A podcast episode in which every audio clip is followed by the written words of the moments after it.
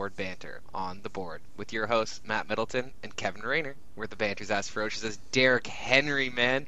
That man is an absolute beast. Making some massive plays, helping his team to an absolutely huge comeback. Man, wild to see. Absolutely, man. The NFL is always a crazy, confusing place. I mean, everyone thought Philadelphia was going to be bad. They had a good start against Atlanta, couldn't pull out the win against San Francisco 49ers. Even if, you know, that Jalen Reagor touchdown, if it had been actually not passing or, or uh, holding call on the offense, I would have got that dub, man. And I would have had two in a row, two in a row. I mean, streaks you're doing better than me, who's just like picking things off for the future and hoping for the best down the line. But might be a surprise coming today, Matt, because I think I'm gonna make some attempts tonight, today, to this morning. Actually, let's be honest, it's like it's like 6 a.m. for me. What am I doing awake, Matt? Man, committed to the podcast. That's why we are great friends, and that's why I love you, man. I mean, shout out for Allison's birthday. I know you got to go hiking later today, so I'm glad that you were able to to get here this early, early morning for you, man. Man, man I'm just I'm remembering now. I'm amped in the future. I get to go out in nature. Milo's gonna come for the hike with us. It's gonna be super fun. But yeah, got up early, got her present sitting over there. We'll reveal it to her once she wakes up. But yeah, we're here. It's podcast time, and Matt's gonna talk to me more about the NFL. I watched a bunch of games this week, Matt. I was there to watch Lamar himself overcome that Kansas City team. No one believed it. I can't believe it happened. Matt, Dude, you wild. Get, you, you're getting ahead of yourself. I'm gonna save that for the game of the week. Um, you know, I gave you five games last week again. Four out of the five were real tight. That Buffalo Bills uh, Miami game, I did not expect a 35 to nothing beat down. Uh, Miami has a Josh Allen problem for sure. That guy tears them apart. But you know, uh, there were some other really good games outside of the top five that I had last week. Minnesota, Arizona, what a wild game. Kyler Murray looking like an MVP candidate, even though they should have lost that game. Minnesota can't get the kicker right. He misses an extra point, which Oof. is the one point margin of victory that they lose by, and then he misses a 37 yard chip shot to finish the game that would have won it. Ah Classic man. Minnesota, my friend. Poor kicker, man. One job, one job, and just unfortunately couldn't couldn't make it happen. You get paid a million plus dollars to make one kick, dude. what are you doing? Oh man, and they never get it right, man. They had a great uh, team a couple years ago and, and lost to a, a Super Bowl contending uh, Seattle Seahawks. I think they lost to New England that year. Uh, but in the first round, it was like a like a 30 yard chip shot. It was even smaller than they had, and they pushed it right. And I was, oh my god, classic. Maybe the football gods are like saving it. Like there's a there's a kid who's like three years old right now who's destined to be the future kicker of this team to bring them out of this like slump that they're in. But hey, right now, who knows? Oh man, one can hope. But uh, speaking of Arizona, after they beat down Tennessee, I guess Tennessee uh, really put their nose to the grindstone this week. They were down 30 to 14 to Seattle when my boy Derrick Henry decided to explode 35 rush attempts, which is insanity, for 182 yards, three touchdowns, and 237 total yards of offense. This man is unstoppable. Got them to the comeback victory, a 33 to 30 OT win.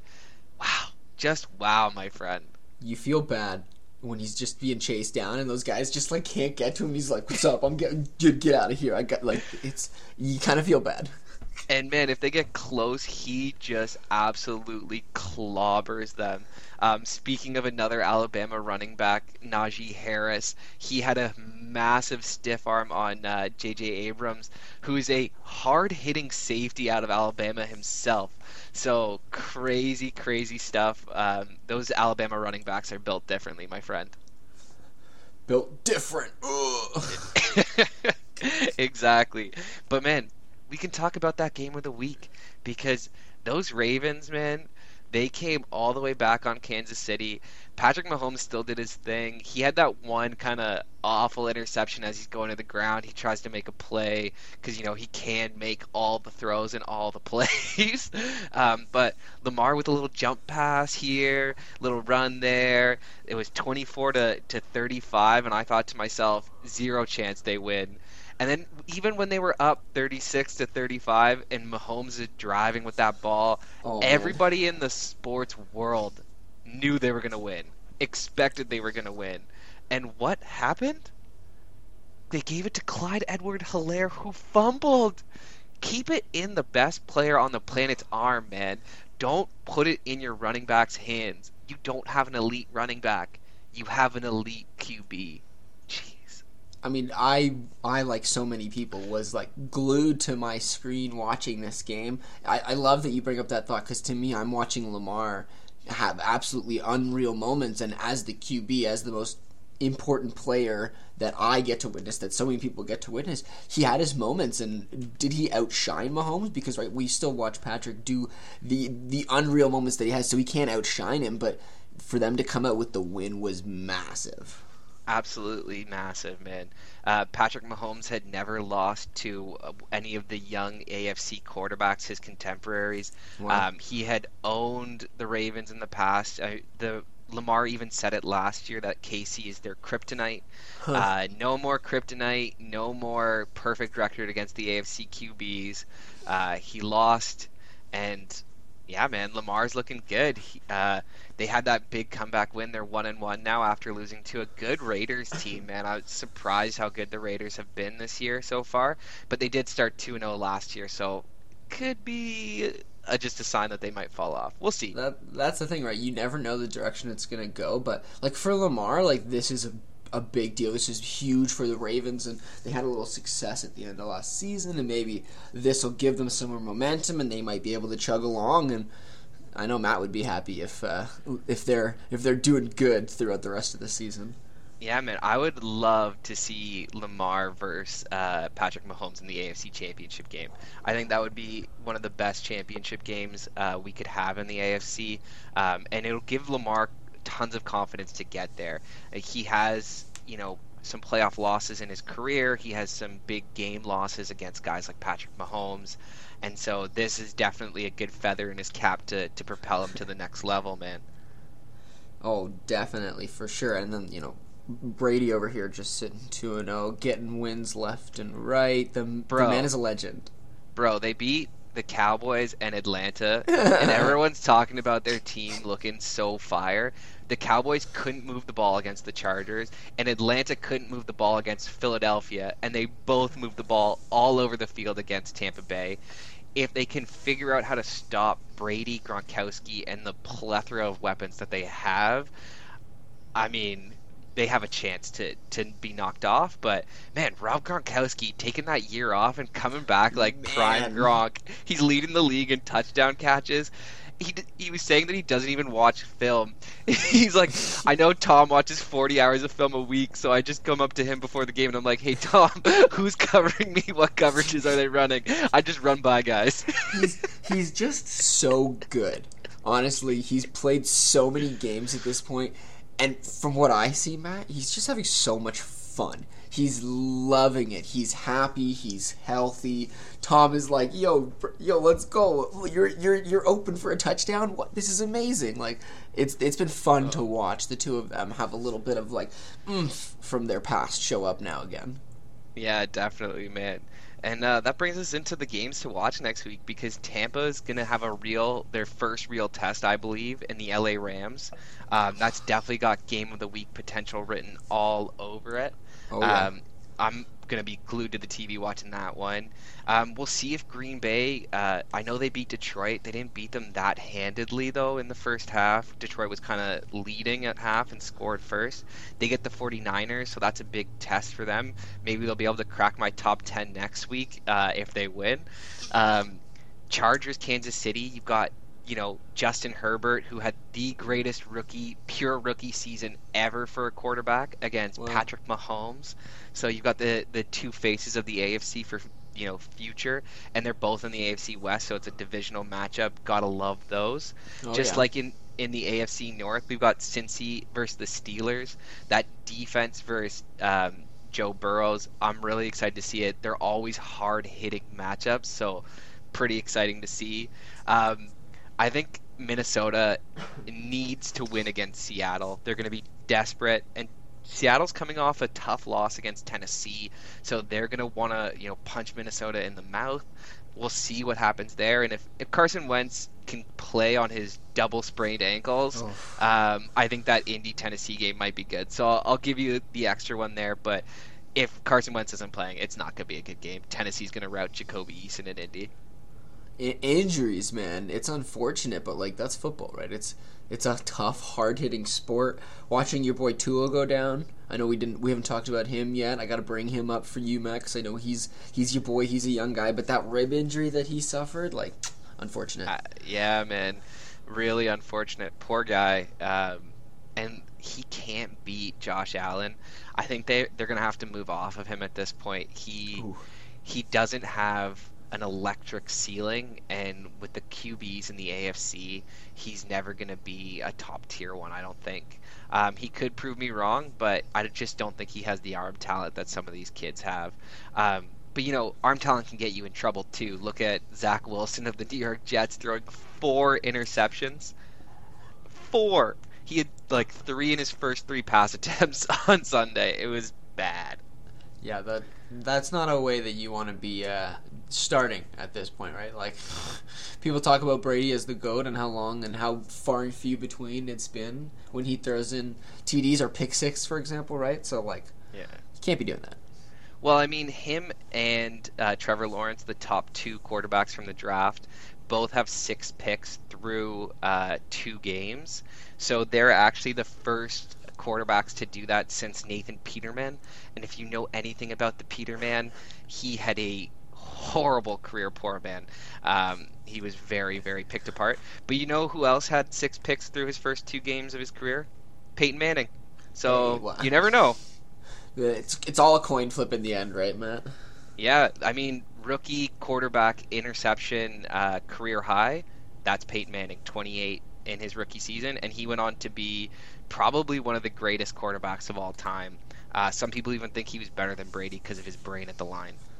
I mean, the guy is a legend, and he looks to be like he'll be sticking around, you know, the sport of football in the league for a long time to come. Dude, his Monday Night Football segment is jokes. He's really funny. He makes fun of his own forehead, like he because of all the memes out there. Yeah, it's just it's great. It's great television. Him and his brother are doing some funny things on that on that I show. Heard, and I heard when his brother showed up, it became like super super popular. Like everyone was amped for it.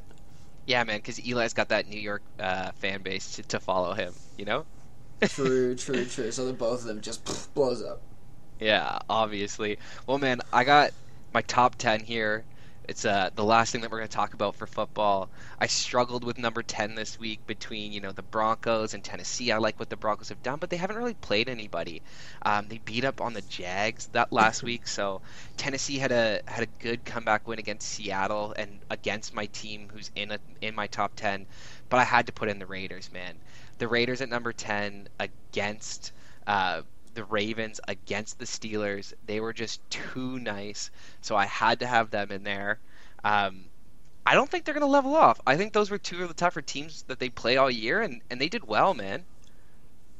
They'll stick around for you then when you when you get a win like that in the end. It's important, right? It's important for you. So hopefully that'll let them either keep climbing or stick onto your list. Because who wouldn't want to be a part of Matt's top ten? I know I would be if yeah, I was man. a football guy.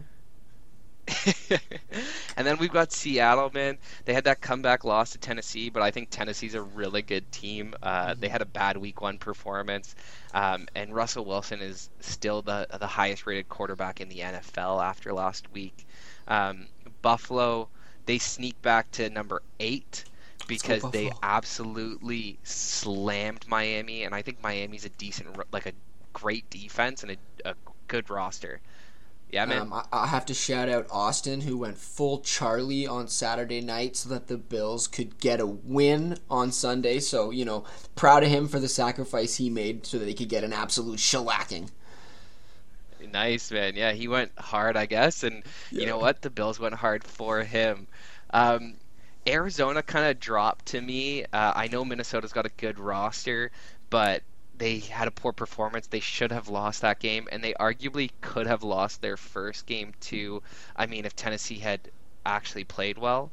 So Arizona in at seven, and then I've got Cleveland at six. I have them falling, even though they beat Houston, because Houston is a bad team, and they were tied until Tyrod Taylor got hurt.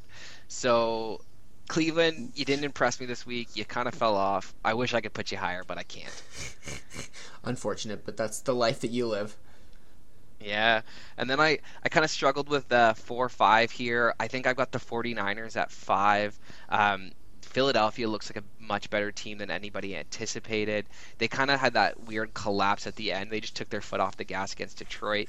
But I like their roster top to bottom. I think Jimmy G's a, a good quarterback, and they've got Trey Lance, the future, just waiting there to pop off.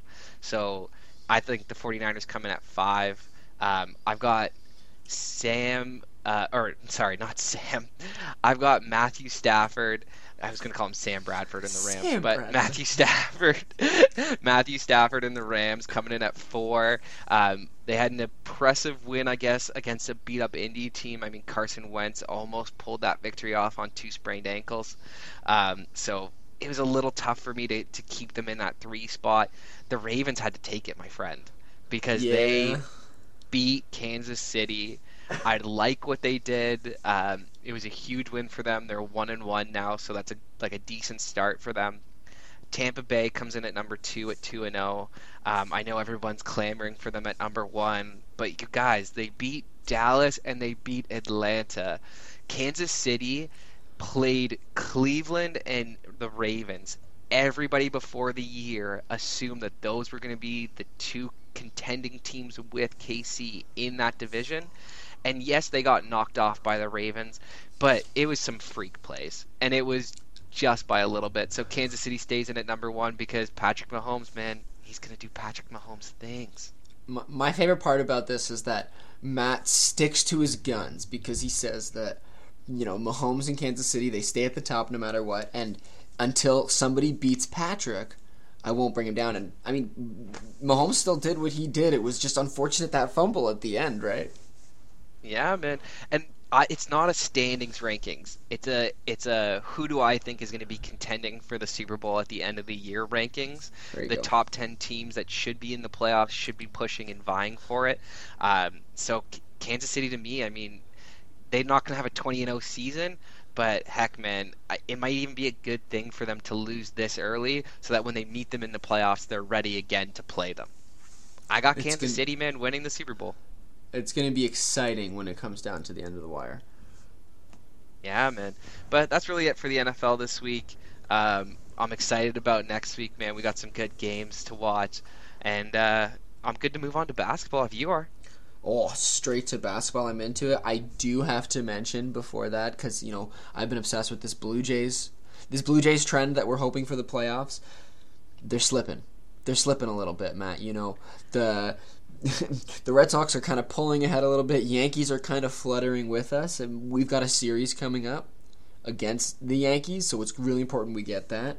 And I do have to mention the fact that Vladdy himself is coming out saying that he thinks that he's the MVP at this point, and I'm amped He is. as a as a pocket Blue Jays fan. You know, Dude, he's number one in everything except for I think our or, uh, hitting percentage. He's third. Like it's it's crazy. He is the MVP of the AL. Um, and also, just a little note on the Blue Jays: they were getting robbed against uh, Tampa Bay.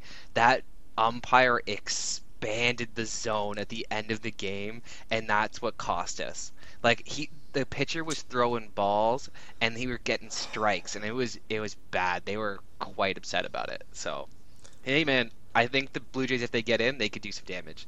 I mean they have a great team, but yeah, that's all. I just wanted to bring it up real quick because I'm loving this trend, and I have to I have to hope for them. Right, we gotta hope. We're fans of the Blue Jays. Me and Matt, we're always wanting more for this team, and yeah, Vladdy's the MVP, but.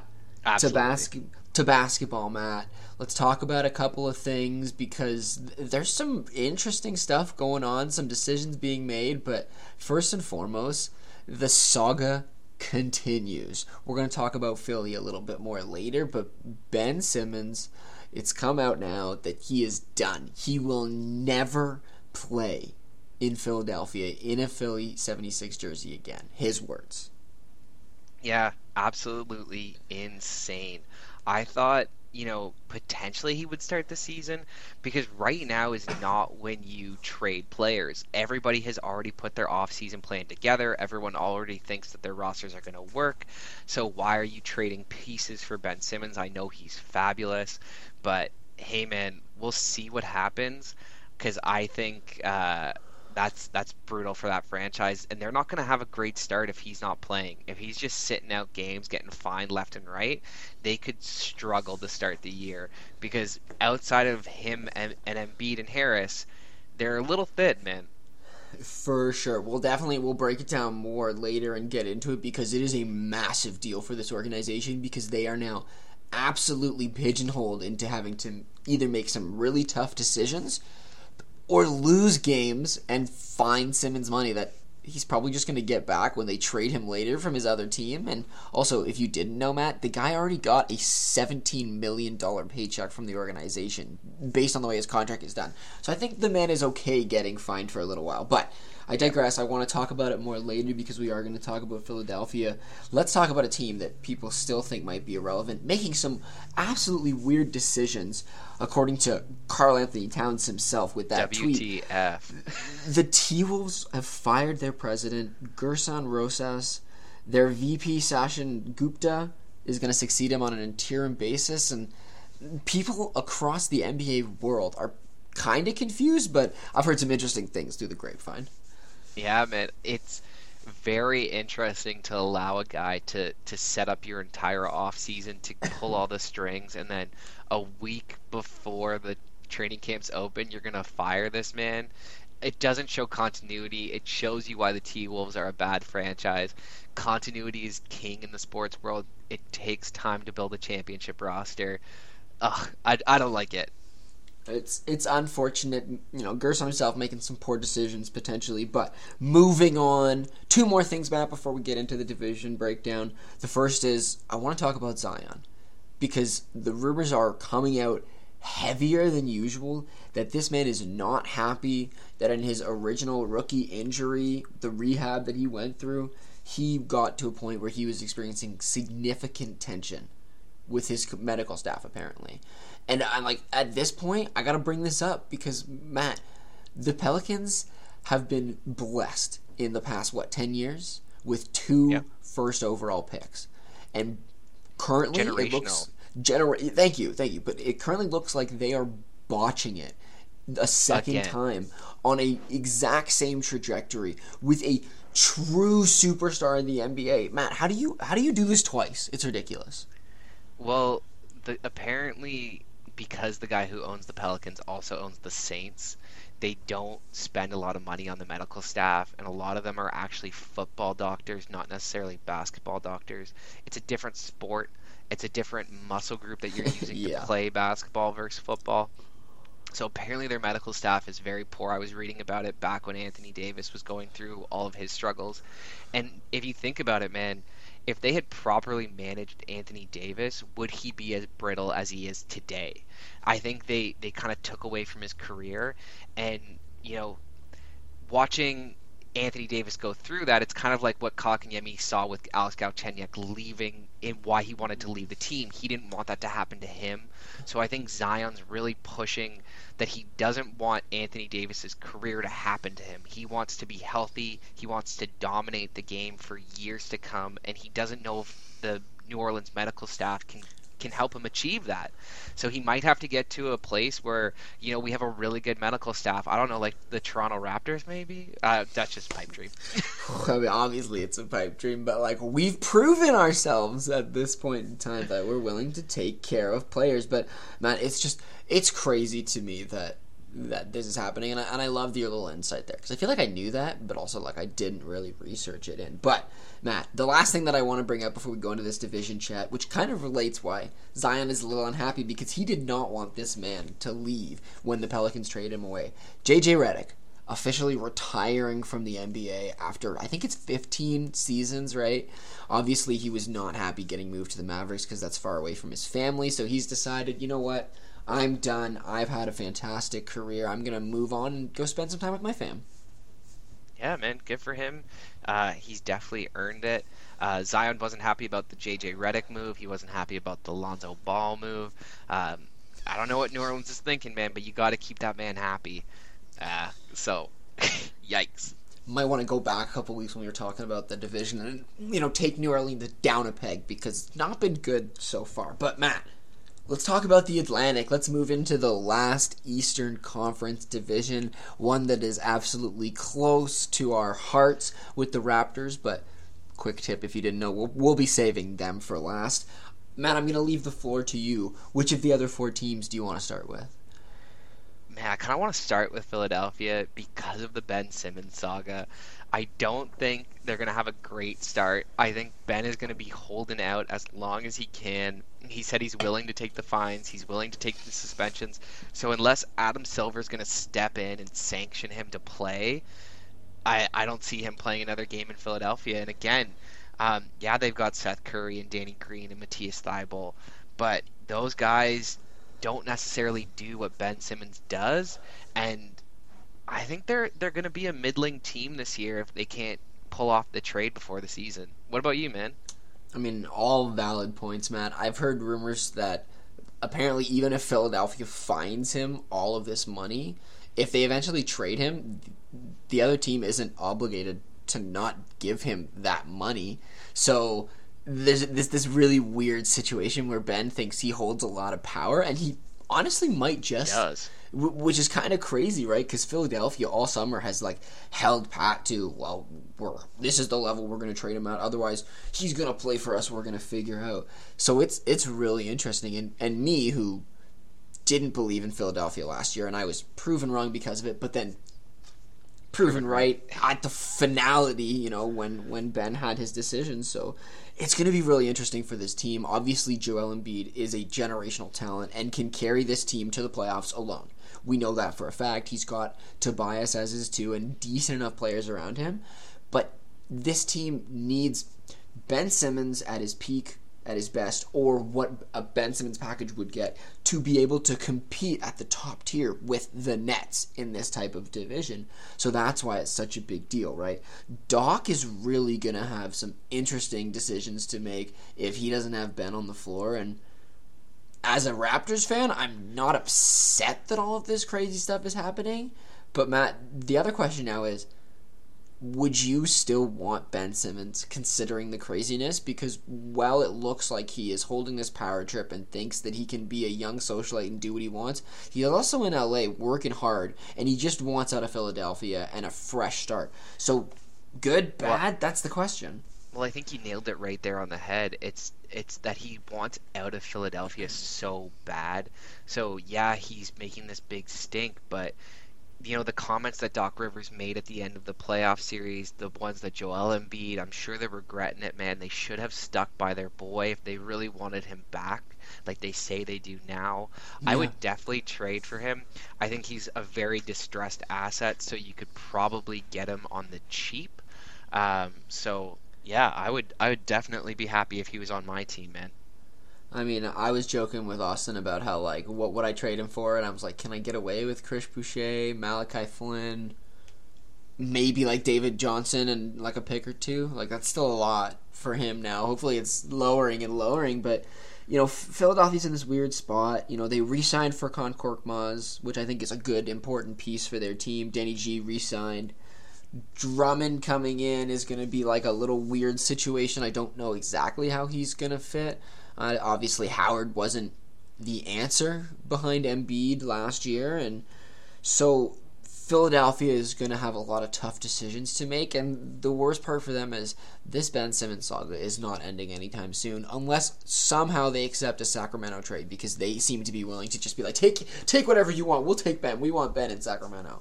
Yeah, man. Or uh, if Ben Simmons for Pascal Siakam deal happened, but you know Shake Milton's already rated as high as him, so basically you could just roll with Shake Milton. Give us Ben Simmons for free, man. Oh my gosh, 2K, 2K, what are you doing? oh man, I think that's enough about Philadelphia, though. I think you're right that they've got some interesting decisions. I think the Drummond bringing him in with Embiid is going to mess with the locker room a little bit. So uh, I don't expect big things from them. I was high on them last year. I'm going to be a little bit lower on them this year for sure. Okay, Matt. Last thing, uh, above or below 50 wins for this team this season? Oh man, that's a tough one. I would I would go with the slight over. I'd say 51 wins um, would probably be what they're at this year. Just because they haven't beat man, the guy averaged a 30.3 per. Like he's unreal.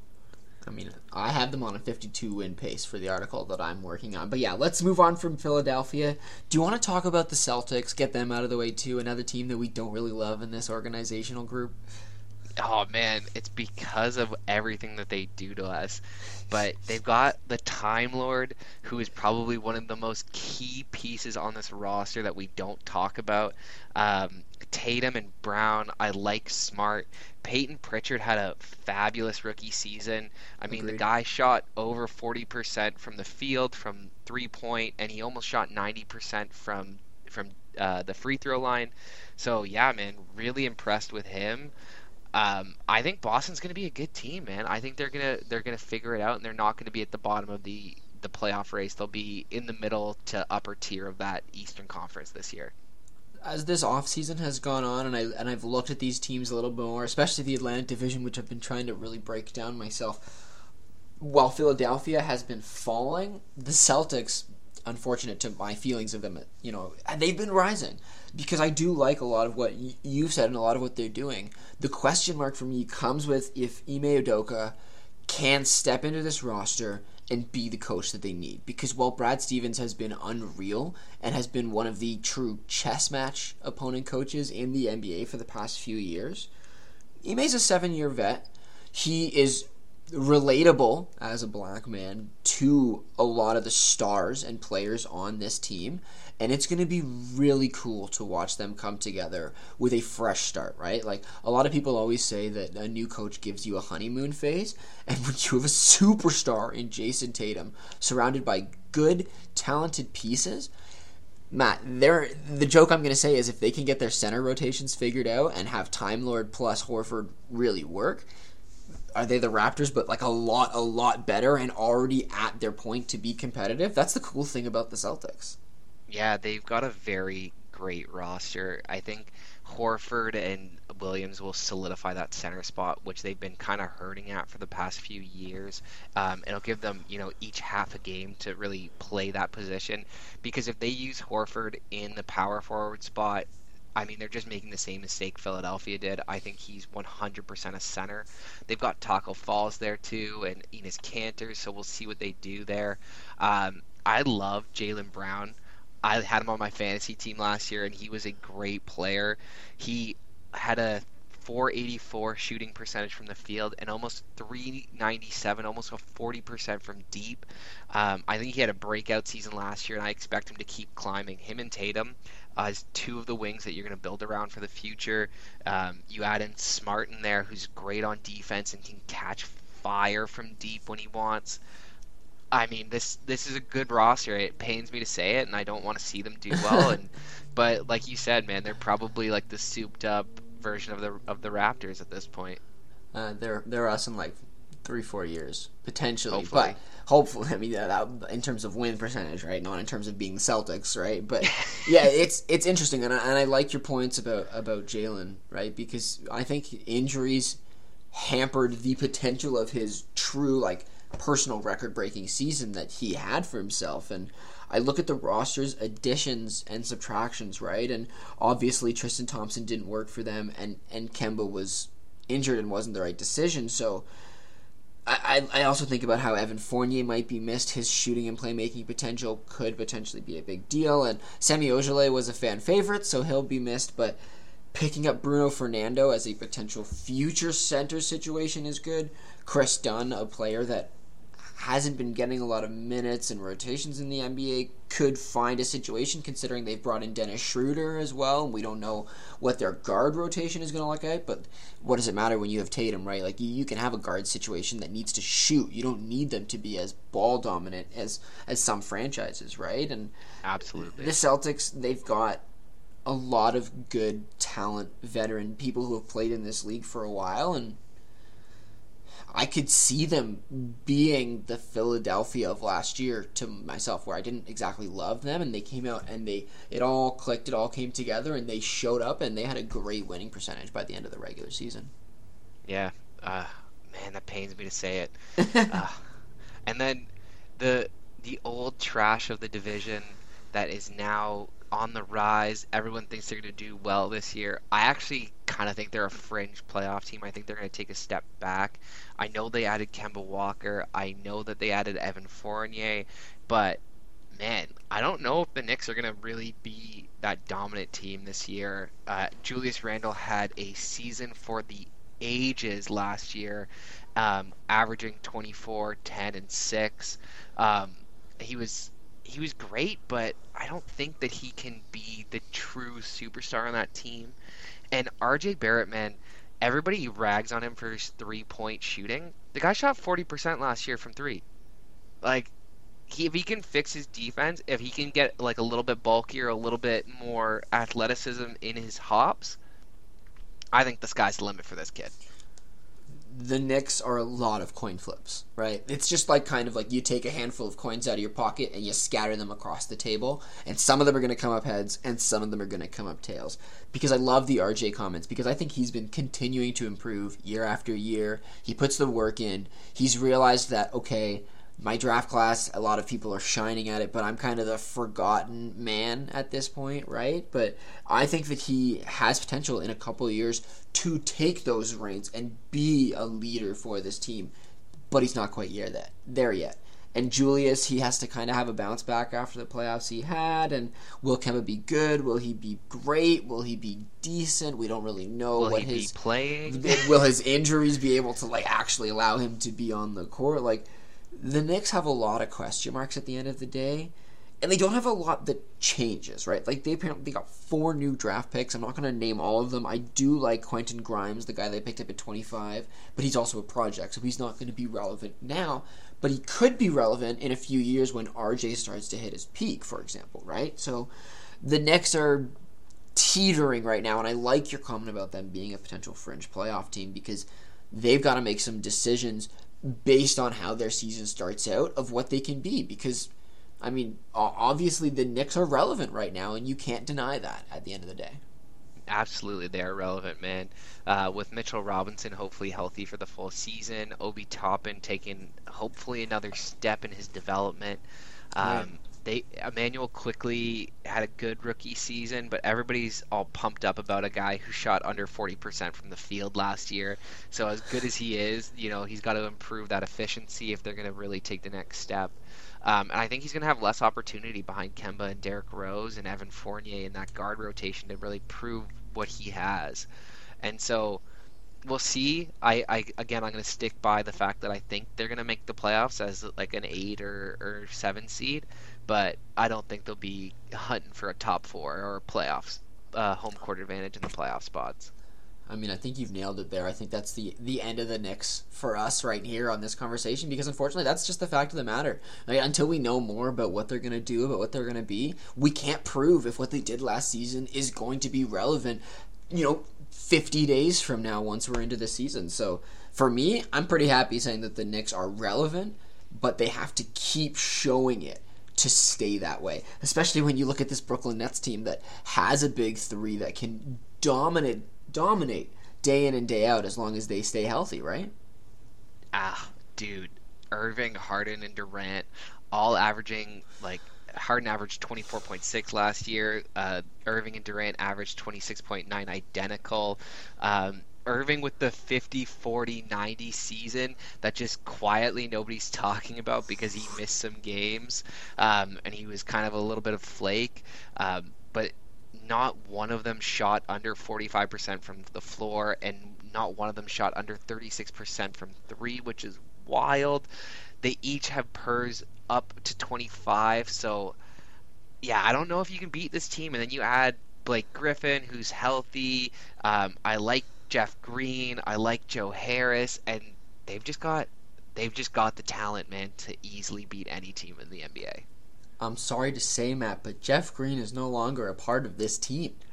What? Yeah, he he's was. he's gone. But guess what? They brought in Patty Mills, so it's not going to be a problem. They brought in DeAndre Bembry, our old boy, who hopefully will find minutes in this rotation. Yes, Jeff Green will be missed. Spencer Dinwiddie, who wasn't playing, won't be missed. Right? They obviously they also traded Landry Shamet, who I think played like 30 minutes all season, maybe. I don't know. I didn't see him in any of the games that I was paying attention. And Matt, they have five, sorry, five new draft picks. How did Brooklyn end up with five draft picks? Now, you know, three of them are, you know, second rounders, and the other two are 27 and 29 in the draft. And I like Cam Thomas and I like Day'Ron Sharpe, but you know, they're nobodies right now because we care about the big three. We care about the relevancy of whether or not Brooklyn can win a championship. Because Kevin Durant might be the best player in the NBA right now. He proved himself last season off that injury that he can come back and be relevant. A lot of people weren't sure, but the guy had something like 500 days off. If Klay Thompson can come back with the amount of time off that he's had as well and be even 35% of like healthy in the way that Kevin Durant has. Like, I mean, that's Gold State. We don't have to talk about them, but I, I I'd say 85. You, 85 is a, there you go. You know, I went way too low, but how can you bet against this Nets team if they're healthy, right? That's the question mark, unfortunately and the, my biggest concern last year with them is kind of like what the Clippers were the year before. They didn't play together. They were never on the court together. Durant only got 36 games in last year, um, and it wasn't always with Irving and Harden. They were all injured. They all played under 50 games, so they're gonna have at least one season of chemistry under their belt they proved that they pushed the eventual champions um, in the Milwaukee Bucks to seven games, and if it weren't for a toe over the line or a Harden injury here or an Irving injury there, they probably would have won in their first year, Matt, which is wild to think. They would have won. Let's be honest at this point. The power in terms of shooting, playmaking, star power. At the end of they the day, we've we've watched a lot of basketball at this point, you and me, and we know that when when you turn injuries off, the superstars win. It's just a fact. Uh, fact of the matter, you know, LeBron built super teams. Jordan had super, quote unquote, super teams when there wasn't an era of super teams. Like Pippen and Rodman, man, come on. when you're when you're happy, when you're healthy, and you're at the top of your game, you're gonna win. Especially when you get seven games to do it in the playoffs. That's why they play those games at the end of the day. Absolutely. And man, they're just so so stacked. All of them can create their own shot. All of them can make that extra pass. And then you've got a sharpshooter like Joe Harris just kind of slinking around out there. I think their roster is it's not deep, but it doesn't need to be deep because they've got all that top tier talent. I mean, 3 of the top what, 7 eight players in the entire NBA are on this roster. So yeah, I I would pick them to win the NBA championship this year. Um, if I was a betting man, I'd put all my money on them right now and pray that the injury bug doesn't strike. Let's also not forget that Nash is leveling up as a coach. He is into his second year. He's going to continue to improve. The conversation between him and his superstars is going to get easier. I mean, yes, exactly. Like this team is going to be the question of can they push over 60 wins. That's that like Easy. if if they're healthy and they play all their games, if Kevin Durant plays 60 plus games, how can yeah, you say I, they I, wouldn't? I see 65 wins in the cards for them. Um, if they all stay healthy, and I would even say that's a, a little bit of a low ball if they all stay healthy, my friend. Man, if they win less than 55 games, I'll be shocked. I'll be shocked shocked. All right, well, this puts us at a great place, Matt. It leaves us free to talk about the Raptors for a little bit because our boys are probably the most controversial question mark team. We're going back to Toronto, which Matt and I know is going to be huge. Being in the six for these boys is massive. We have one of the best franchise fan bases in the world, regardless of what sport you're talking about. And this is the time, the official start of the new era of the Toronto Raptors. OG, Pascal, Fred, and the young studs are about to take over the NBA. Absolutely, my friend. Uh, I think we do have a much better chance at making the playoffs this year. We were the only team in this division to miss the playoffs last year, and this is kind of why I'm I'm taking some wins away from teams like the Knicks, uh, teams like the Celtics, teams like Philly. They were coming into a Tampa Bay barn where they probably had like 50% of the fans in the crowd, and so the Raptors weren't getting that home court advantage. They paid, played 72 road games last year. That's not going to happen again this year. Um, I think OG is going to be a lot more involved in the offense this year. They're going to have more plays and sets for him because we did lose Kyle Lowry. Gary Trent Jr. is going to have a bigger role, and he, we, saw what he could do with that 44 point game that he already had as a Raptor. Van Vleet with a 50 pointer. So we've got some some great top tier talent. And if Siakam's three point shooting can positively regress to what his averages are, if he's actually like a 33% shooter as opposed to a 29% shooter, man, I think we're good. I think we're a playoff team. Again, fringe, but definitely a playoff team. Mm, It's it's very true. And the thing about Pascal for me is a lot of his struggles came from him saying that he didn't feel like the guy, right? And when I break into that, I think to myself, how can you ever feel like the guy in any moment when you're playing not in your home? You don't have a true fan base behind you. A lot of our guys live off the crowd. They live off of, of how that makes them feel, and that's why Scotiabank is such a dangerous arena to come into. I'm amped to watch that man, to watch OG, to watch the rest of them come back to Scotiabank, to get cheered on by the fans, to remember that energy of why they part of the reason why they love playing basketball, and the fact that we bring in a guy like Scotty who has un, done unreal things in the past few weeks since he has been drafted to show the fan base alone how much he cares. The Tribune article, like the Players Tribune article, was unreal to see his passion come out through those words. Paying attention to his TikTok, I think about even our other draft picks with Delano Banton. The fact that um, Precious Achiuwa is gonna, the first Canadian kid drafted to Toronto, which is kind of crazy to think about. But Precious is going to come in and going to be really important with our big rotation, and apparently the Dragic's going to play. And I mean, as much as I don't love it because I want our young kids to have those moments, if Dragic plays 40 games with us, they're going to be positive moments when he's on the court because he is a veteran talent that is very, very good at basketball dude, I'll take you back two years to that Heat finals run. He was integral. He was one of their leading scorers throughout most of that playoff run. Um, I think our biggest issue last year, too, besides playing 72 games on the road, was our center position. We came in with Aron Baynes and Alex Len slated to be the top two centers. This year, we have a known commodity in Chris Boucher, who was six man of the year potential last year. The guy had a 21.9 per and like shot 50% from the field, 38% from deep as a long lanky man. We found Khem Birch who's going to help solidify it and Precious Achiuwa again. I think we have a much much more solid front court this year than we did last year. We won't have to use OG and Pascal in the center spot anymore, As which is going to be uh, yeah, I don't think they're going to use them as much. Maybe like for a couple minutes here and there, but that's when we want to go ultra small because I think we we actually have some bigs, and I I'm firmly firmly entrenched in the fact that we're going to be a playoff team. We might have to fight through the play in here, but I honestly think that that's that's where we're going to be. So I I'm think we have I think we have potential to struggle out of the gate while we figure out who wants to do what, who can do what. But for me, the fact that we have a championship caliber coach in Nick Nurse, I love that we can say that about him because it still is a true fact. fact. I the chess match in the bubble between him and um, Brad Stevens will forever, in my opinion, be one of the greatest best of series that I've watched in basketball from a just a coaching standpoint for what the two of them d- did. So I'm gonna love to see how you know, Nurse can bring Scotty into the rotation. I can't wait to watch him play real NBA basketball with how dedicated he is.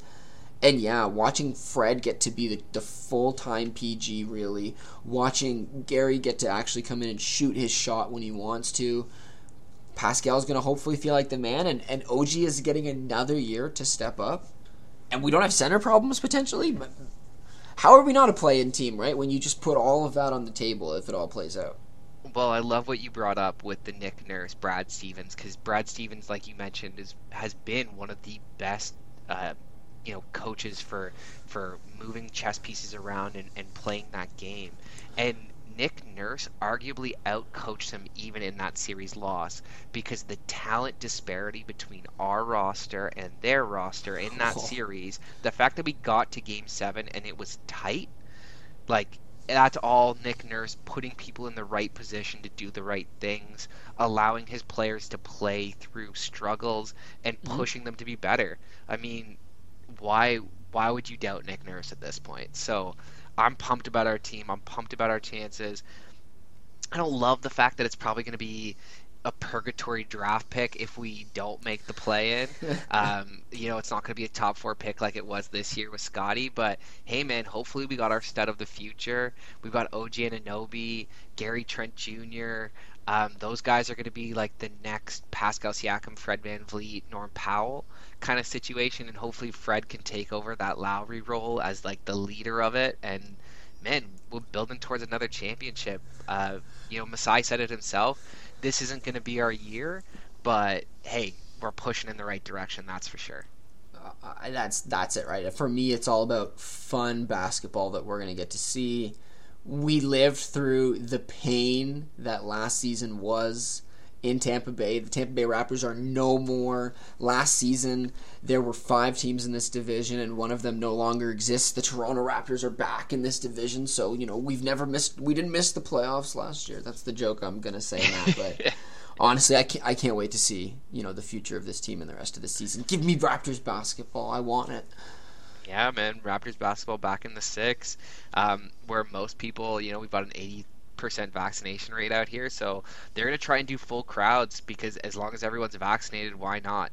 So they're gonna have a rocking building hopefully, and uh, I'm pumped about it, man. I, I'm I might go see a game this year if I can.